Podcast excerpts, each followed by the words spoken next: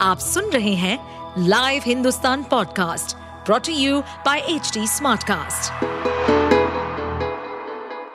नमस्कार, ये रही आज की सबसे बड़ी खबरें।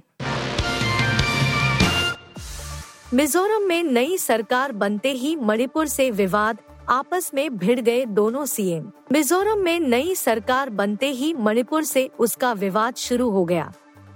मणिपुर के मुख्यमंत्री एन बीरेन सिंह ने मिजोरम के नए मुख्यमंत्री लालदोहोमा से कहा है कि वह मणिपुर के आंतरिक मामलों में हस्तक्षेप न करें, बल्कि शांति बहाल करने में समर्थन दे। पहाड़ी भूल कुकी जनजातियों और घाटी भूसंख्यक मैतेई के बीच मणिपुर जातीय तनाव पर लालदोहोमा की टिप्पणियों का हवाला देते हुए बीरेन सिंह ने कहा कि उनके मिजोरम समकक्ष को ऐसे विचार व्यक्त करना बंद करना चाहिए जो उनके संवैधानिक जनादेश से परे हैं। जहनुम में जाए जम्मू कश्मीर फारूक अब्दुल्ला ने अनुच्छेद 370 पर कर दी 200 साल वाली भविष्यवाणी। पूर्ववर्ती जम्मू कश्मीर राज्य के पूर्व मुख्यमंत्री फारूक अब्दुल्ला ने मंगलवार को कहा कि केंद्र का समर्थन करने वाला सुप्रीम कोर्ट का फैसला अनुच्छेद 370 पर अंतिम फैसला नहीं हो सकता है। उन्होंने कहा, हम आदेश का सम्मान करते हैं। लेकिन ये वही सुप्रीम कोर्ट था, उसके तीन जज थे, जिसने अनुच्छेद 370 को स्थायी माना था। क्या यह अभी भी कायम है? कौन जानता है कि भविष्य में क्या होगा? हम किसी दिन फिर अदालत जाएँगे। फिर हम देखेंगे कि वह क्या फैसला करती है। हिचकोले खा रही चीन की अर्थव्यवस्था, घटती महँगाई ने दे दी बड़ी टेंशन चीन की अर्थव्यवस्था लंबे समय से हिचकोले खा रही है और इसके रिकवर होने के भी कोई संकेत नहीं दिखाई दे रहे हैं। दुनिया भर में भले ही चीन अपने हाथ पाँव पसार कर दबदबा बनाने का प्रयास कर रहा हो, पर इस समय जिनपिंग की कम्युनिस्ट सरकार चीन को संकट से उबारने में सफल नहीं हो पा रही है। रिपोर्ट्स के मुताबिक चीन में औद्योगिक विकास ठप हो गया है। वहीं तेज़ी से घटती महँगाई भी अर्थव्यवस्था के लिए नकारात्मक संकेत दे रहे हैं।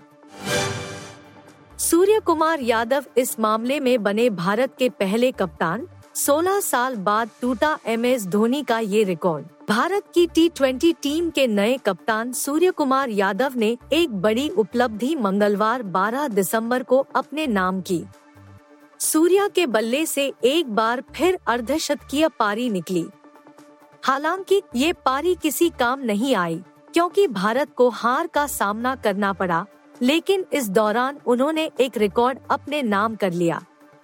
वे भारत के पहले ऐसे कप्तान बन गए हैं, जिन्होंने साउथ अफ्रीका की सरजमी पर बतौर कप्तान टी ट्वेंटी इंटरनेशनल क्रिकेट में अर्धशतक जड़ा है।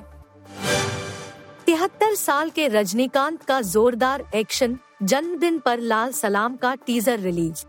रजनीकांत 12 दिसंबर को तिहत्तर साल के हो गए। सोशल मीडिया पर उन्हें ढेरों बधाइयाँ मिली।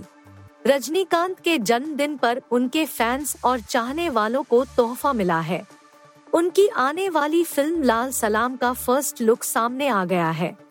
एक मिनट पाँच सेकेंड के इस टीजर वीडियो में रजनीकांत एक बार फिर से अपने एक्शन से होश उड़ाते दिखे।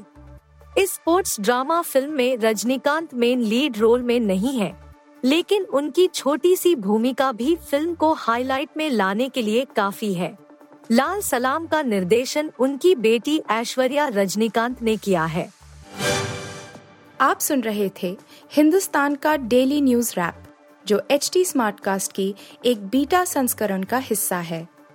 आप हमें फेसबुक ट्विटर और इंस्टाग्राम पे एट एच टी या podcasts@hindustantimes.com पर ईमेल के द्वारा सुझाव दे सकते हैं। इस पॉडकास्ट पर अपडेटेड रहने के लिए हमें फॉलो करें एट एच डी हम सारे मेजर सोशल मीडिया प्लेटफॉर्म पर मौजूद हैं। और ऐसे पॉडकास्ट सुनने के लिए log on to W W W dot H D Smartcast dot com